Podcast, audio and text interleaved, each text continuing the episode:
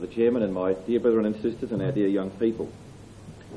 Did you notice in Zechariah chapter 3 and those few verses that we read the repetition of the phrase stand by? Right in verse 3 Joshua was clothed with filthy garments and stood before the angel. And he answered and spake to those that stood before him. And then again in verse 5, at the end of verse 5, and the angel of Yahweh stood by. And when you go back into chapter 1, you find in verse 8 and verse 10 the same phrase, those that stood by. The angels of God that have been sent to and fro through the earth stand by at God's disposal to show themselves strong on behalf of his people. And the promise in verse 7 is the Old Testament equivalent of Luke 20, where it says we shall be made equal unto the angels, where we have the promise that if we are faithful and keep God's charge, then at the end of the verse we have a places to walk, and the margin has walks, and it really means a right of access. God will grant a right of access to walk amongst these that stand by. And those who received this vision were in no mistaking as to who it was that stood by them. And we're going to come back to Zechariah at the end of this talk, God willing, and to see how they would end up convinced that the angels stood by them in their daily struggle. We've already seen, I think, quite clearly that this matter of the angels standing by is a very real one through the scriptures.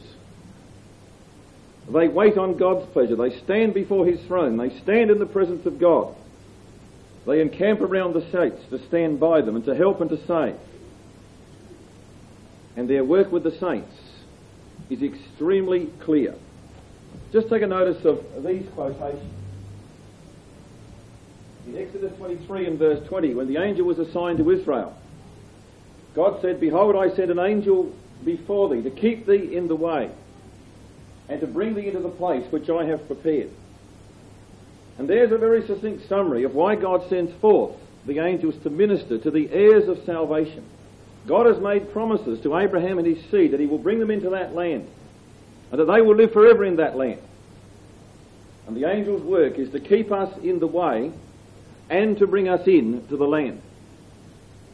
Whereas it was said to Jacob, Behold, I am with thee, and I will keep thee in all places whither thou goest and will bring thee again to this land. For I will not leave thee until I have done that which I have spoken to thee of, to keep us into the way and to bring us into the land promised.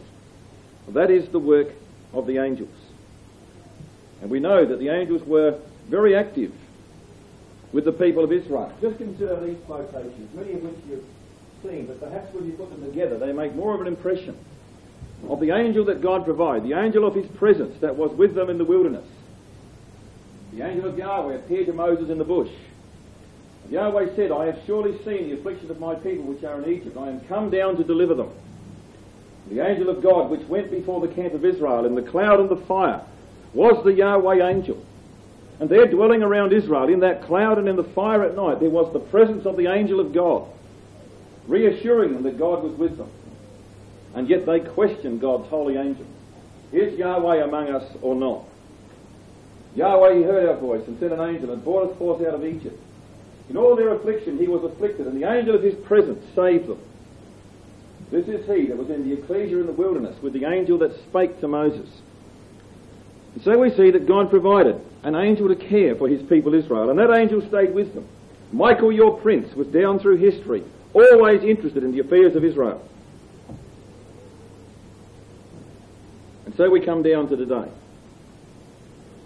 And we are assured by the Bible that the angels are just as active today as they were in the days of Daniel and of Israel and all those in the past. Just take a notice of these three verses. It says in Matthew 18 verse 10, in the words of the Lord Jesus Christ, Take heed you despise not one of these little ones. For I say unto you that in heaven their angels do always behold the face of my Father which is in heaven. And that verse is very instructive for a couple of reasons. One, it tells us that every one of the little ones in Christ, everyone that Christ is interested in calling for his kingdom, no matter how humble they may be, that they have an angel that appears before the face of the Father in heaven.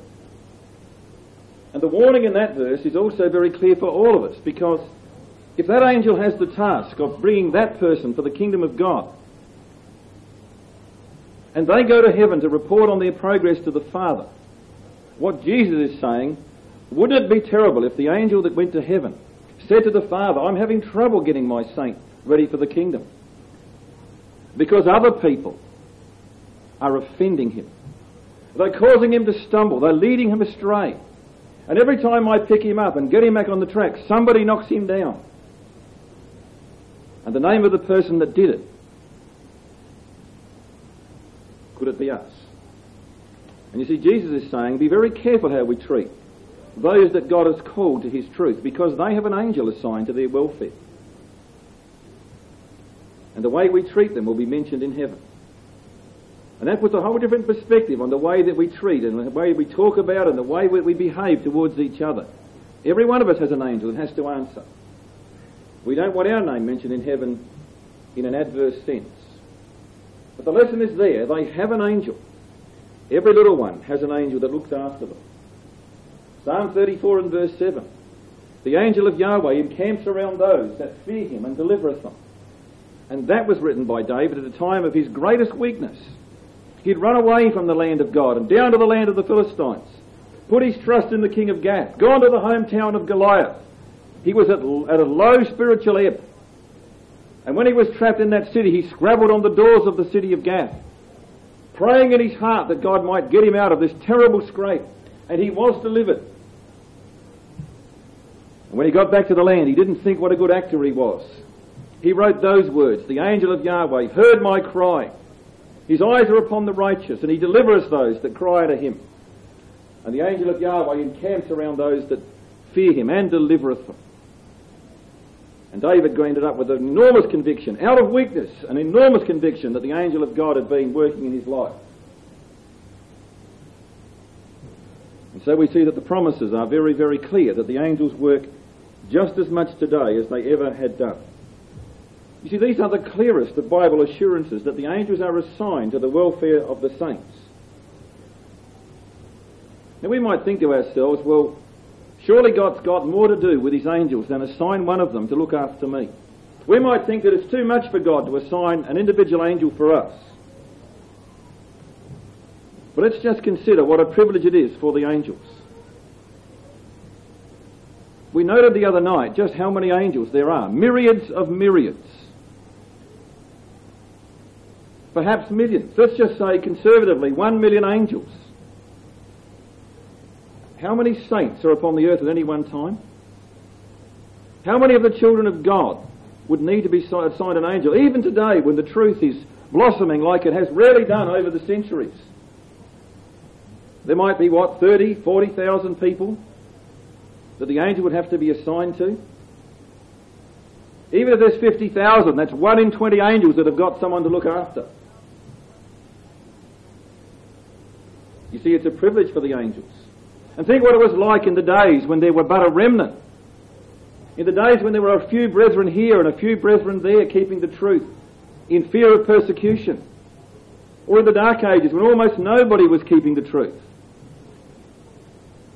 What a precious privilege it would have been to be one of the angels that had the care of the saints in those days.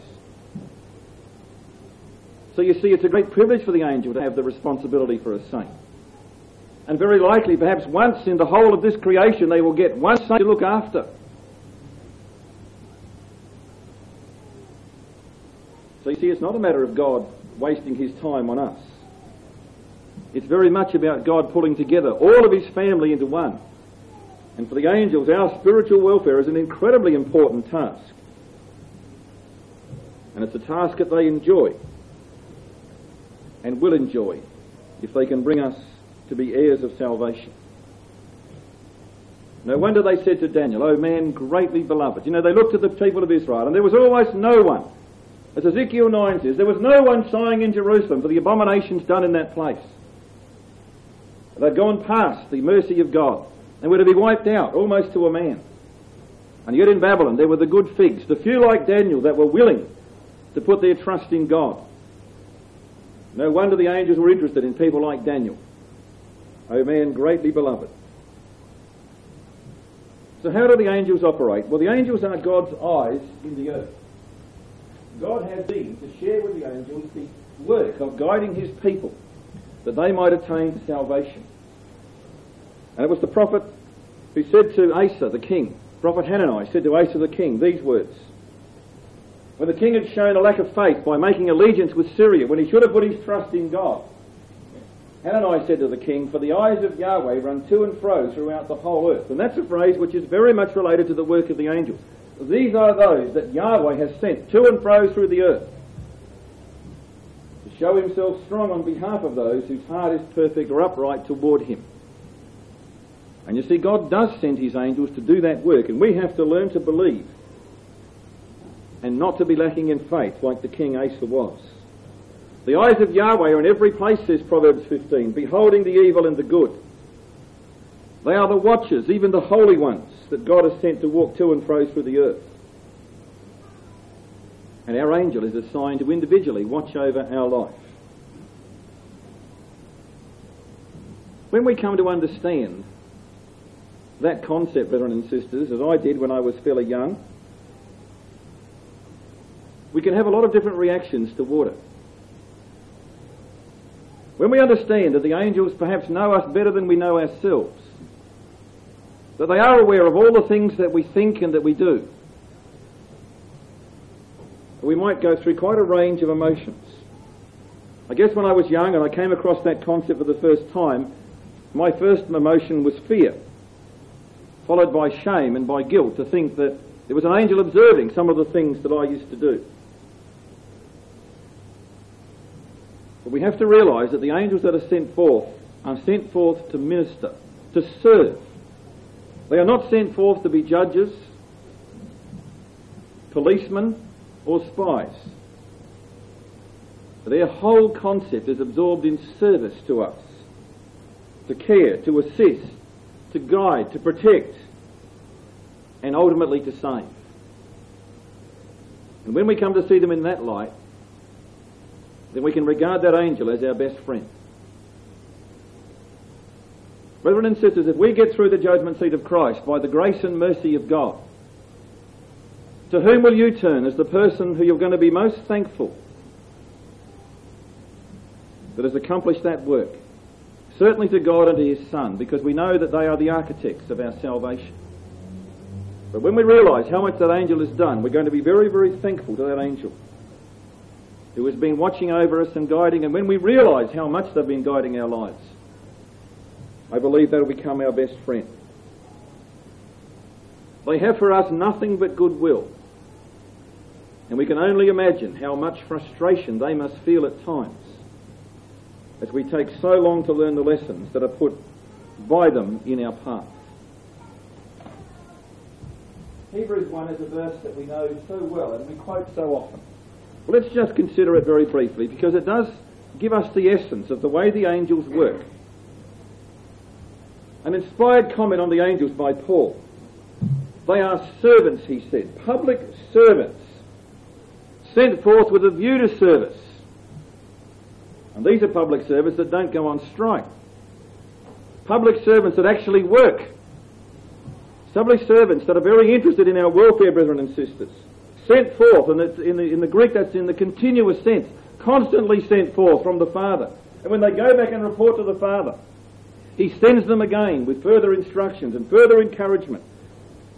Perhaps receiving from the archangels some hints at how they could best help us and to turn us around and their whole life is dedicated that we might attain salvation. You know, that's a very big concept, brethren and sisters, but it's clear, simple Bible teaching. There are a set of the angels, there are a group of the angels who have this privilege, maybe for 50, 60, 70 years, of concentrating upon the life of one saint And when we come to understand and to believe that, it puts a tremendously different perspective upon our lives. There's only one thing that limits their work, and that is that they cannot force our free will. We have to make the choices as to whether we go to the right hand or to the left or whether we walk straight ahead. All they can do is to surround us with providence and opportunities with trials and testings and to see how we react. But we have to make the choice. So I believe there's no question that there are personal angels. Their angels, said the Lord Jesus Christ, to behold the face of the Father which is in heaven. Now I'm going to look particularly at one man's life tonight that we might just come to grip with this concept of angels. And we're going to look at Jacob. And I've chosen Jacob because I believe that this is probably the life that will be helpful to most of us. He was one of the first heirs of salvation, wasn't he? But his life is useful for one very good reason, brethren and sisters. It was a life of tragedy and disaster and things going wrong and worry and misery. And a life that took a long time to believe that the angels were working in it. It was a very full life. You think of all the troubles that came upon Jacob. You might think, well, so many things have gone wrong in your life that there couldn't possibly be an angel at work. Well, think of a life that had this in it.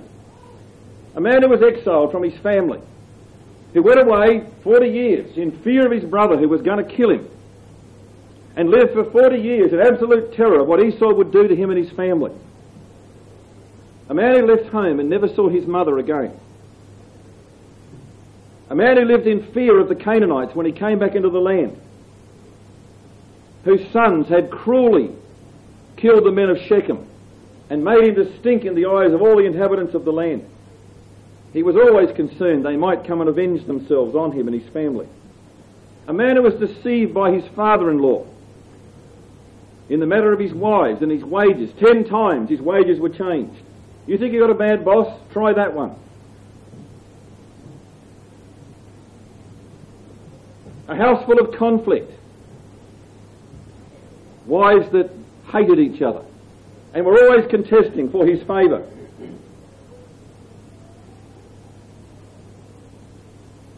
Try incest. The incest of Reuben the defiling of Dinah at Shechem. His daughter goes out, unadvisedly wandering off to meet the girls of Shechem, and is defiled by the prince of Shechem, and it leads to a slaughter by his sons. A house full of unspiritual and unruly children, aggressive and, and violent and cruel sons. And then Judah marries out of the truth and gets mixed up with harlots, has Canaanite friends, you think you've got problems? How do you think Jacob felt? And then Rachel dies in childbirth and he's left with two sons to bring up without a mother. And of all his children, one son shows incredible promise. And a lion eats him, or so he thinks.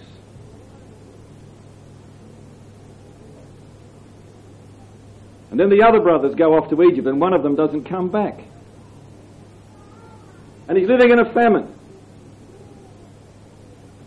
Any wonder Jacob cried out, All things are against me. You think your life's tough? Try living like Jacob, brethren and sisters. And that's why this record's here to tell us that we have to learn to believe in the angels of God working. And we know for all of that the angels were in control of Jacob's life. If you just think about how this life unfolded, come to Genesis 28.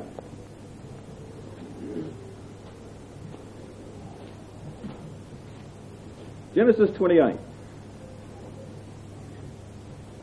See, we've got to learn the lesson, brethren and sisters, that providence isn't just the good news. Providence is about getting us ready for the kingdom of God, and whatever that takes, however difficult it may be for us to endure, it's what God knows we need. Genesis 28 and verse 15, when the angel came to Jacob, and we see in verse 12 that he, he lay down to sleep, and he dreamed, and behold, a, a staircase set up on the earth, and the top of it reached to heaven, and behold, the angels of God ascending and descending on it. Now, straight away, we've got a good clue to what this is portraying. Why was he shown this staircase? Well, he was being shown in this dream that God's angels were intensely interested in him because they were ascending and descending. They were reporting back to the Father, but coming back to him. And the angel confirms that, and behold, Yahweh stood not above it. Cross that out. The RV has quite correctly, Yahweh stood by him. That's how it should read. Yahweh stood by him. And said, I am Yahweh Elohim of Abraham and Isaac. And he promises him the land. And you notice he's speaking in the first person. This is Michael the archangel speaking here to Jacob. And behold, he says in verse 15, I am with thee and will keep thee. And there's that promise of the angelic protection to his life. And you couldn't get a clearer promise than that. But it was given in a dream. And you can imagine when he woke up in the morning and as life went on, and no angel appeared to Jacob for 40 years, how the dream would become dimmer and dimmer and dimmer. And you and I have got the words on the paper that say, The angels encamp around you, and I will never leave you, says God, nor forsake you. And as the years go by and the troubles mount up, we begin not to believe it anymore. And at the end of 40 years, after all the disasters that happened to him in Haran, the bickering wives, the deceit of Laban, we come to chapter 31 and verse 5 to 7, and he gets another dream. And the angels are now trying to tell him that Jacob, it's not your wisdom, it's not your cunning that's defeating Laban. It's been me all along, like I told you, I would not leave you. Genesis 31 and verse 5. And Jacob calls his wives to him and he says, I see your father's countenance is not toward me as before, but the Elohim of my father has been with me. How had he come to that conclusion? Well, he explains to them. He says, down in verse 11, And the angel of God spake unto me in a dream, saying, Jacob, and I said, Here am I. And the angel then showed him the vision of how the flocks of Laban had been transferred to Jacob. And so you see, Jacob was now coming to realize after 40 years of non-appearance of the angels that the angels had been at work in his life. And he tells his wives that the Elohim of his father had been with him and that he had been called to go back to the land of promise. Unbeknownst to Jacob, the angel then met Laban to sort out Laban, who was intent upon vengeance. Look at verse 24. And Elohim came to Laban the Syrian in a dream by night and said, Take heed that you speak not to Jacob, good or ill. And so the angels were protecting him behind the scenes. And then we come to that dramatic chapter, chapter 32, the turning point perhaps in the life of Jacob. But he came to the land absolutely terrorized. He called this later on the day of my distress. The day when he knew he'd have to meet Esau. When he had this vision of Esau slaughtering his family and piling up in a heap.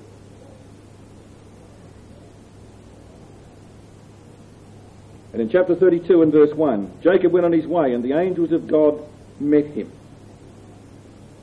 And now he actually sees them in reality. You see, he'd always been in a dream up to this time.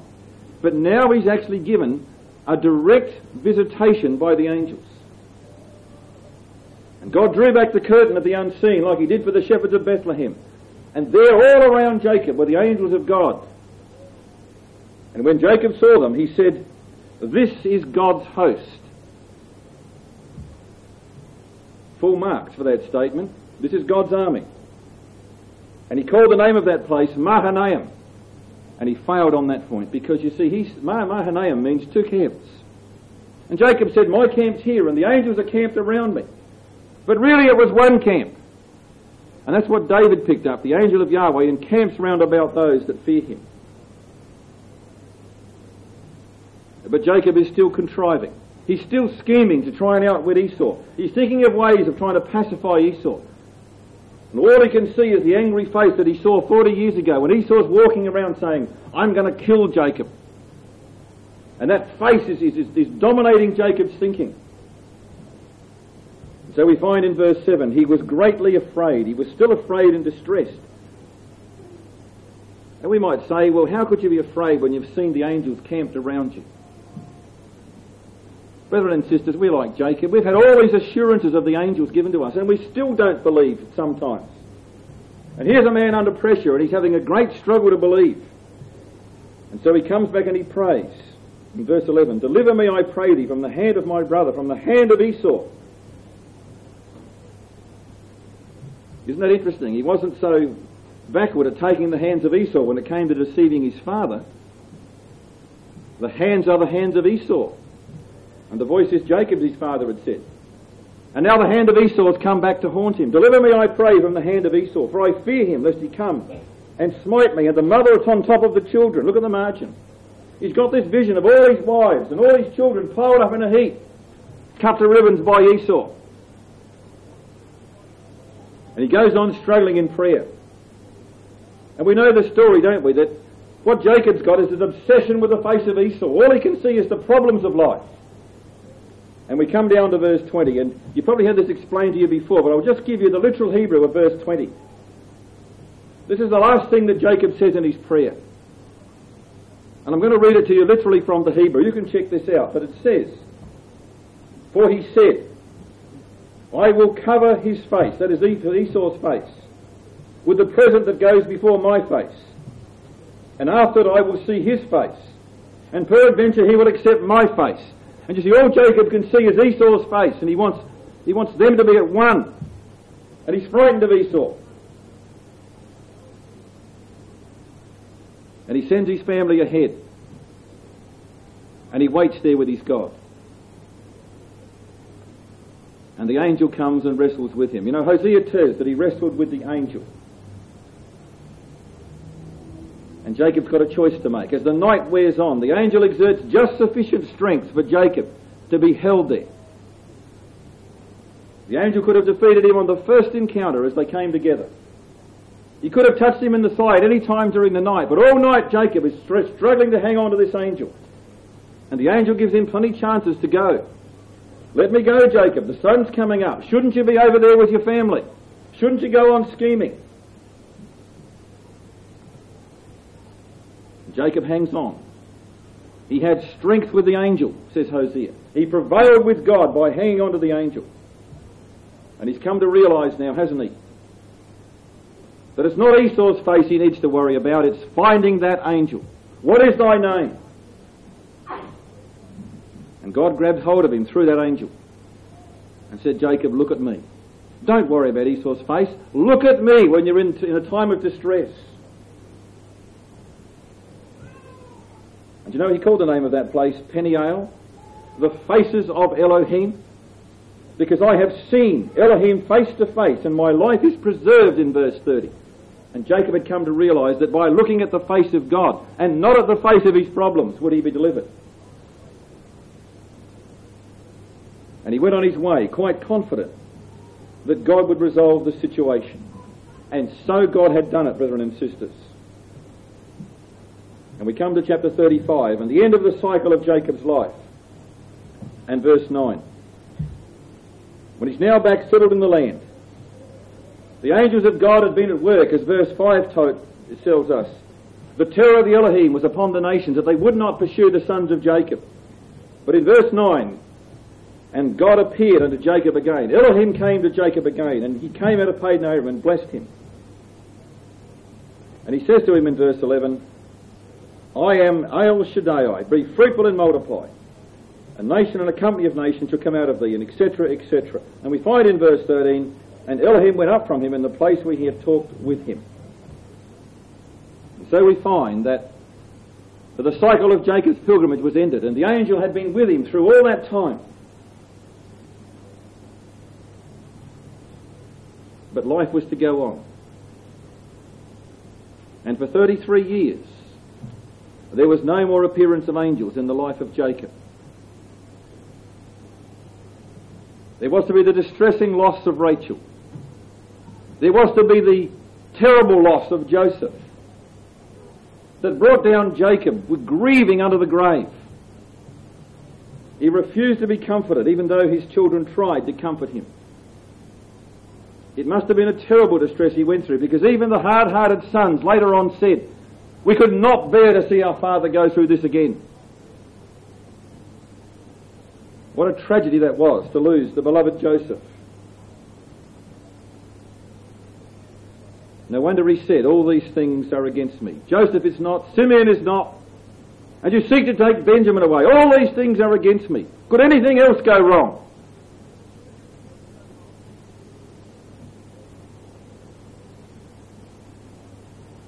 Within a few days, brethren and sisters, Jacob was living in Egypt. Joseph was found to be alive. And not just alive, but ruling over Egypt. Simeon was found to be free. Benjamin restored. And perhaps most of all, his sons were now true men. And everything came together at the end of Jacob's life. And the wonderful confession we have in Genesis 48 is the mature thoughts of this man Jacob. Genesis 48 and verse 15. Upon his deathbed, as he blesses the sons of Joseph, he makes this most remarkable statement concerning the angel in his life. And he blessed Joseph and said, God, before whom my fathers Abraham and Isaac did walk, the Elohim which fed me all my life long unto this day. And the word fed there is shepherded me. Yahweh is my shepherd, I shall not want. And then he's quite specific, isn't he? The angel which redeemed me from all evil. Bless the lads. And you see, there's Jacob's superb confession of faith. From a life which was at many times unbelieving, he came to believe that the angel had been walking with him and redeemed him. Notice that, brethren and sisters. Didn't spare him the evil. Didn't take away the sufferings and the grief and the agonies of mind, the worry, the disappointments, but brought him through it. And we have to remember that when similarly situated. That troubles and trials are just as part of providence as all the good things that happen in our lives. Let's just take a few of the words of Brother Roberts, who was a man who also understood what it was to suffer. We often say what a wonderful thing God did in raising up Brother Roberts and Brother Thomas to preserve the truth in the latter days. But think of what Brother Roberts went through. How many times he went broke. How many times he was without food. Of the four children that died in youth. Of the accusations he had to put up with. Of the strife that he went through in ecclesial life. Trouble is often a preparation for good, even now. God may be at work in our affairs, not only when there is no trace of his hand, but when it seems impossible, he can be at work. And in most people's lives, there are times when we come to that point that God could not possibly be in this. You may often see that not only is God not working with us, but that He's working against us. Sometimes we really struggle, don't we, to understand why God lets certain things happen. We have to realize that we live in a state of evil in this creation, brought in by man's wickedness. And the angels of God are given the charge by the Father to intervene sometimes to stop the evil, and other times not to stop the evil. Because God has in mind the ultimate welfare of His children. The very best experience at present is only a state of divinely regulated evil. The divine regulation of this may and does permit the experience of evil in severe forms by his people. Some of Jacob's experiences, however, show that the cruelest and apparently most aimless wrench of affliction may be but the preparation for the highest goodness, and even sometimes in this life. You know, when Jacob said, All these things are against me, what else could go wrong? just around the corner. God had incredible blessings for the end of that man's life. And eternal blessings. All of his sons will be in the kingdom. They'd been made true men. You know, that was even more important, wasn't it? Than finding that Joseph was alive. Because all of them now would be saved. And God had prepared those things in a very remarkable way that seemed to be nothing but tragedy for those involved. But God was at work. It's a remarkable story, brethren and sisters. We can learn much from it. But let's make sure we do learn from the story of Jacob.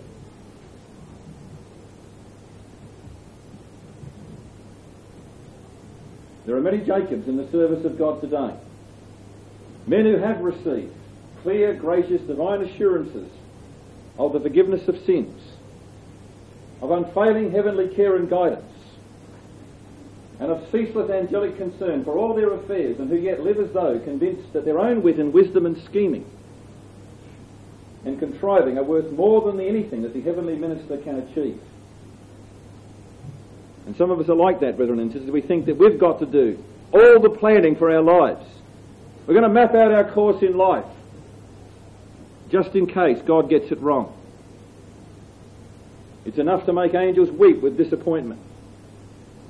And we pray that we might learn the lessons before it's too late. And we have to come to understand what providence is. You know, we hear extremes in both directions. Some people are too fatalistic and end up relying totally upon themselves. And sometimes people bring providence into the smallest and most unlikely things. And really, there's not a great lot of profit in trying to work out what is providence and what is not providence. What we've got to do is to do the right thing. Let me show you an example of that in Daniel chapter 3. We all know how that the angel came and rescued Daniel's friends, but I want you to notice their attitude towards the trial that they found themselves in. There was neither presumption that God would deliver them or that he would not. There was an assurance that if they did the right thing, that in the end, the right thing would prevail. Daniel 3 and verse 16. You know how the king threatened them with the burning fiery furnace? And they said this in verse 17, just to save a bit of time.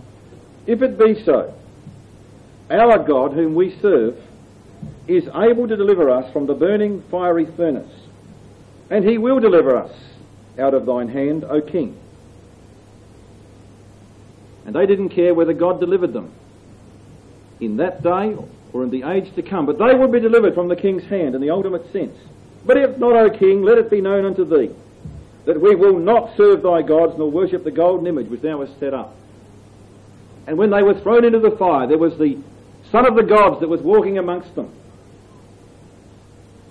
And the angel delivered them from that burning fiery furnace. But that's the correct attitude to adopt towards providence. We're going to do the right thing by God and let God make the decision whether or not He's going to act on our behalf at this time.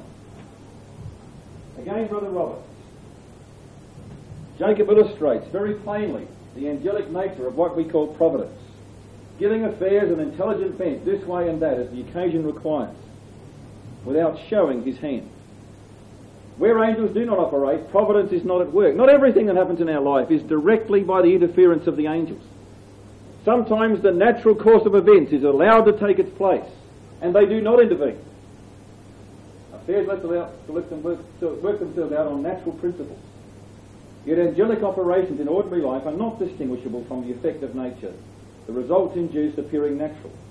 We cannot discover their hand and need not make the attempt. Our part is to fear God and to keep His commandments, and to go forth with courage and trust, believing the assurance that all things work together for good for His children. And so it's no profit in sitting down to ponder providence in our lives. What we've got to do is to believe God's promises that He will guide our lives.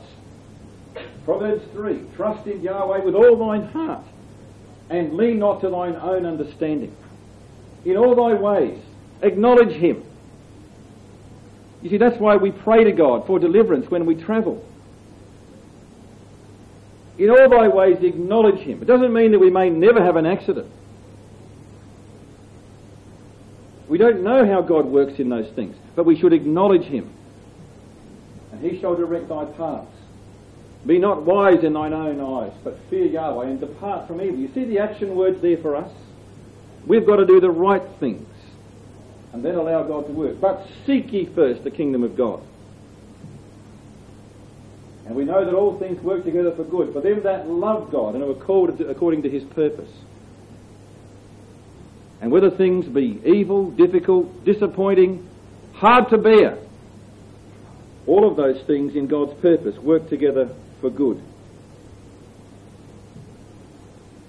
There are two areas upon which we can be very sure that God will be actively interested to work on our behalf. Number one is anything that is concerned with our ultimate spiritual well-being all things work together for good. And we've got to believe, brethren and sisters, that whatever happens, God has a purpose in it. And there must be something that we can learn from it. And one of the best pieces of advice I ever got in my life, in the midst of something that was most disappointing and hard to bear, was a brother who very kindly said to me, the only way you come out of it is to start thinking not what others have done to you, but perhaps think what God wants you to learn from this experience. And that's a turning point in getting through a trial, particularly where we've been put under pressure by other people.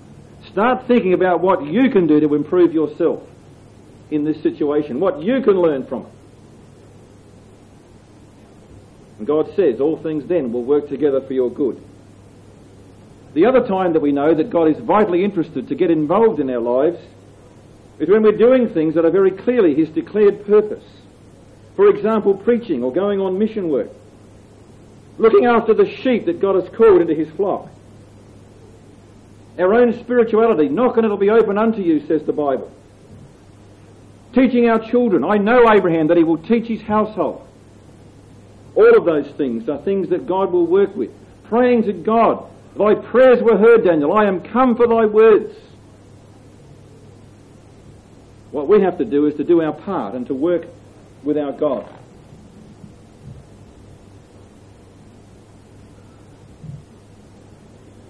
Though God is with his children, he looks to them to arrange their affairs with discretion, as testified in all the Proverbs of Solomon. Human action is the basis for divine supervision in its absence, there's nothing for the angels to work on. If we just sit down and to say, well, come on, God, do something with me, then nothing will happen. But if we go out with faith and courage and do that which is right, we obey God's commandments, we trust in the Lord, we acknowledge Him in all our ways, then He will direct our paths. And He will shape us according to His hand. And there are many other characters in the Bible we could look at. Let's just take very briefly the character of Daniel.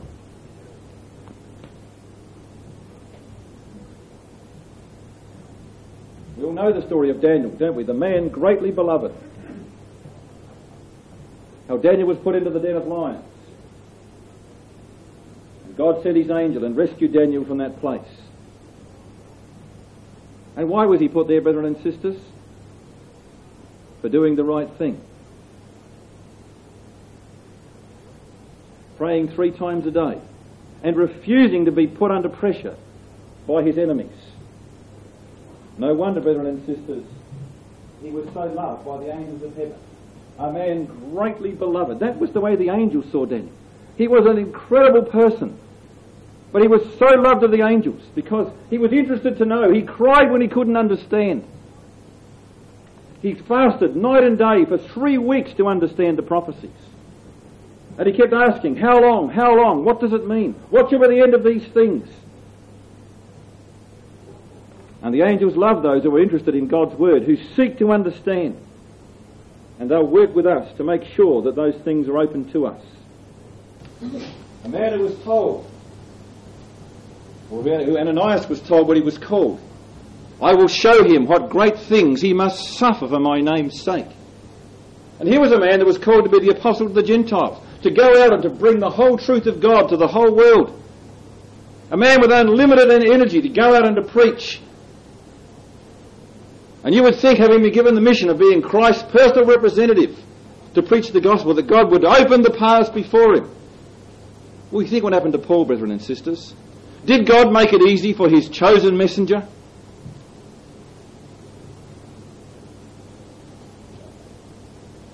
Did he? Think what happened to him. Four shipwrecks. 24 hours swimming in the water, his Bible floating away somewhere, hanging onto a board, waiting to be saved. Four times he was shipwrecked on his journeys. Five years in prison when he wanted to be out there protecting the ecclesias from the invasion of the Judaizers. Five years locked up in prison, frustrated, cold, hungry, tired, perils of robbers, perils of false brethren journeyings often, fastings often, beatings, stonings. He's God's chosen messenger for the gospel. The betrayal of brethren, false accusations, people saying he's got his hand in the till, taking all the funds, people saying that he's a big head, wants all the attention, people talking about his appearance. He's a scrawny looking person. Everything was thrown against the Apostle Paul. All of Asia was turned against me. Demas has forsaken me. Did God make his life interesting? Did God make his life easy? But eventually, he made it to Rome. And after more privations and trials, his head was cut off. Because the angel of Yahweh stood by him. And Paul will yet receive his reward, brethren and sisters. The sufferings of this life work for us an exceeding and eternal weight of glory. Through much tribulation we'll enter the kingdom of God. He realized that providence wasn't just good news, that God was working mightily in his life. You know, Paul was extremely conscious of the angels that were around him. He says, We are a theatre, we're a spectacle unto men. We're put on show in the theatre and made fun of and laughed at. But the angels also watch that. The angels know what we go through. You are come by faith with an innumerable company of angels. He saw himself related to the angels. He gave the Corinthians the reason the angels ought to be respected in the matter of the head covering. And he said to Timothy, Be very careful how you behave in the ecclesia because the elect angels are watching. And they are very likely angels that have responsibility over the whole ecclesia. You think of this ecclesia. If every one of you has an angel, the greatest part of your development is your interaction with each other. That needs coordination. Those angels can't all act independently. So maybe the elect angel is the one that coordinates the angels working in this place. And they would be very interested in how you behave in the ecclesia of God. And then I'd like you to come to Hebrews chapter 13. I want to leave you a couple of verses to think about tonight in this matter of our personal angels. Hebrews chapter 13 and verse 1 and 2. Let brotherly love continue. Be not forgetful to entertain strangers, for thereby some have entertained angels unawares. And we know it was Abraham and Lot, the faithful of old, who entertained strangers who were angels unawares. But, brethren and sisters, this verse was written after the death of Christ. It was written at a time when the ecclesial world had been established. It was written at a time when the spirit gifts were about to disappear.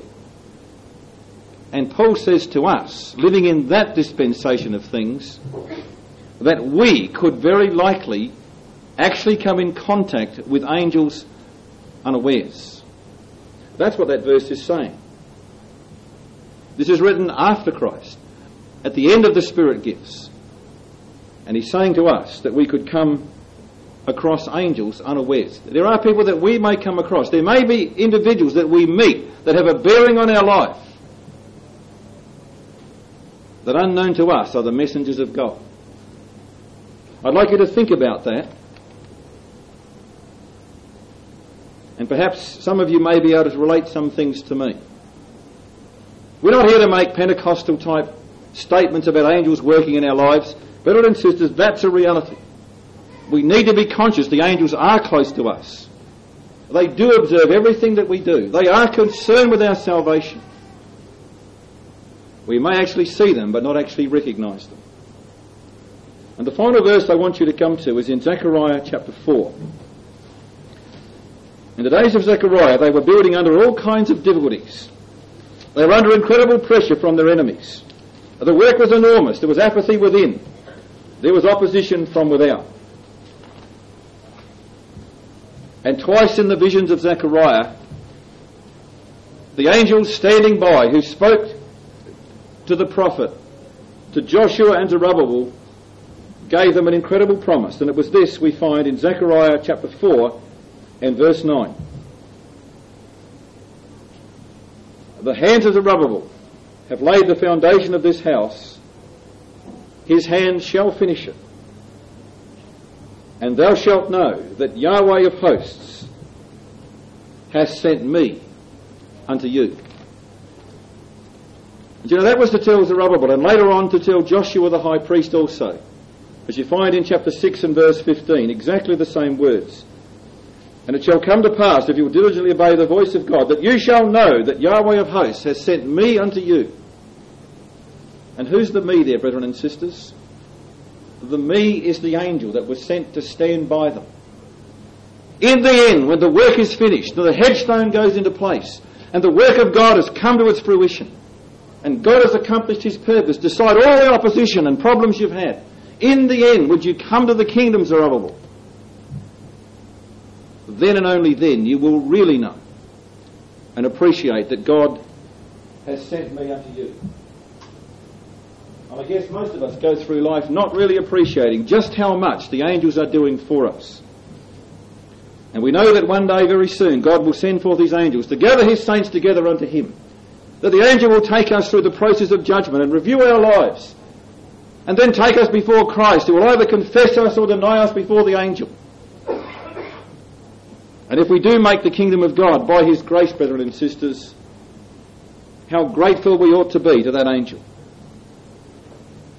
Perhaps it will only be from the sanctuary of the kingdom that we will fully appreciate the remarkable hand of providence that works in our apparently unremarkable lives. When we realise how often we were spared, how often we were led away from temptation, and how much the angel accomplished despite us, there will be a tremendous sense of gratitude to the Father of spirits. Let us not despise the day of small things, confident that all things do work together for our good. And let's really believe that Yahweh has sent the angel unto us.